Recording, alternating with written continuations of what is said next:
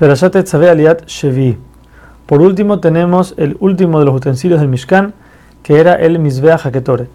Este era un altar más chiquito que estaba adentro del edificio del Mishkan, entre la menorá y el sulhán y el parojet, la cortina que separaba entre el Arón y la parte de afuera.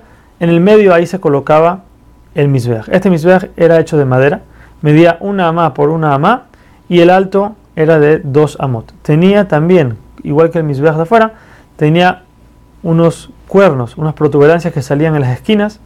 También tenía que ser hecho una sola pieza y se recubría de oro. Aparte se le ponía un borde decorativo insinuando la corona de la queuná, de los Kohanim, y como todos los otros utensilios se le ponían 4 anillos con 2 varas de madera recubiertas de oro para poder cargarlo.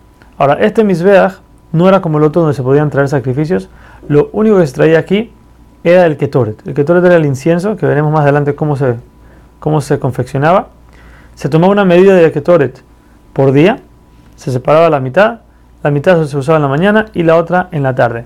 El momento en el que se quemaba el incienso era en la mañana, cuando Aarón limpiaba las velas, y en la tarde cuando las prendía.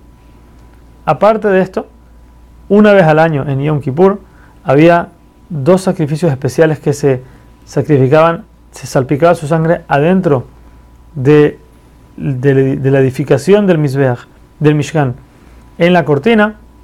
De estos 2 coronos también se salpicaba su sangre sobre las esquinas del Mizbeach, pero aparte de eso, era prohibido traer cualquier tipo de sacrificio sobre este Mizbeach.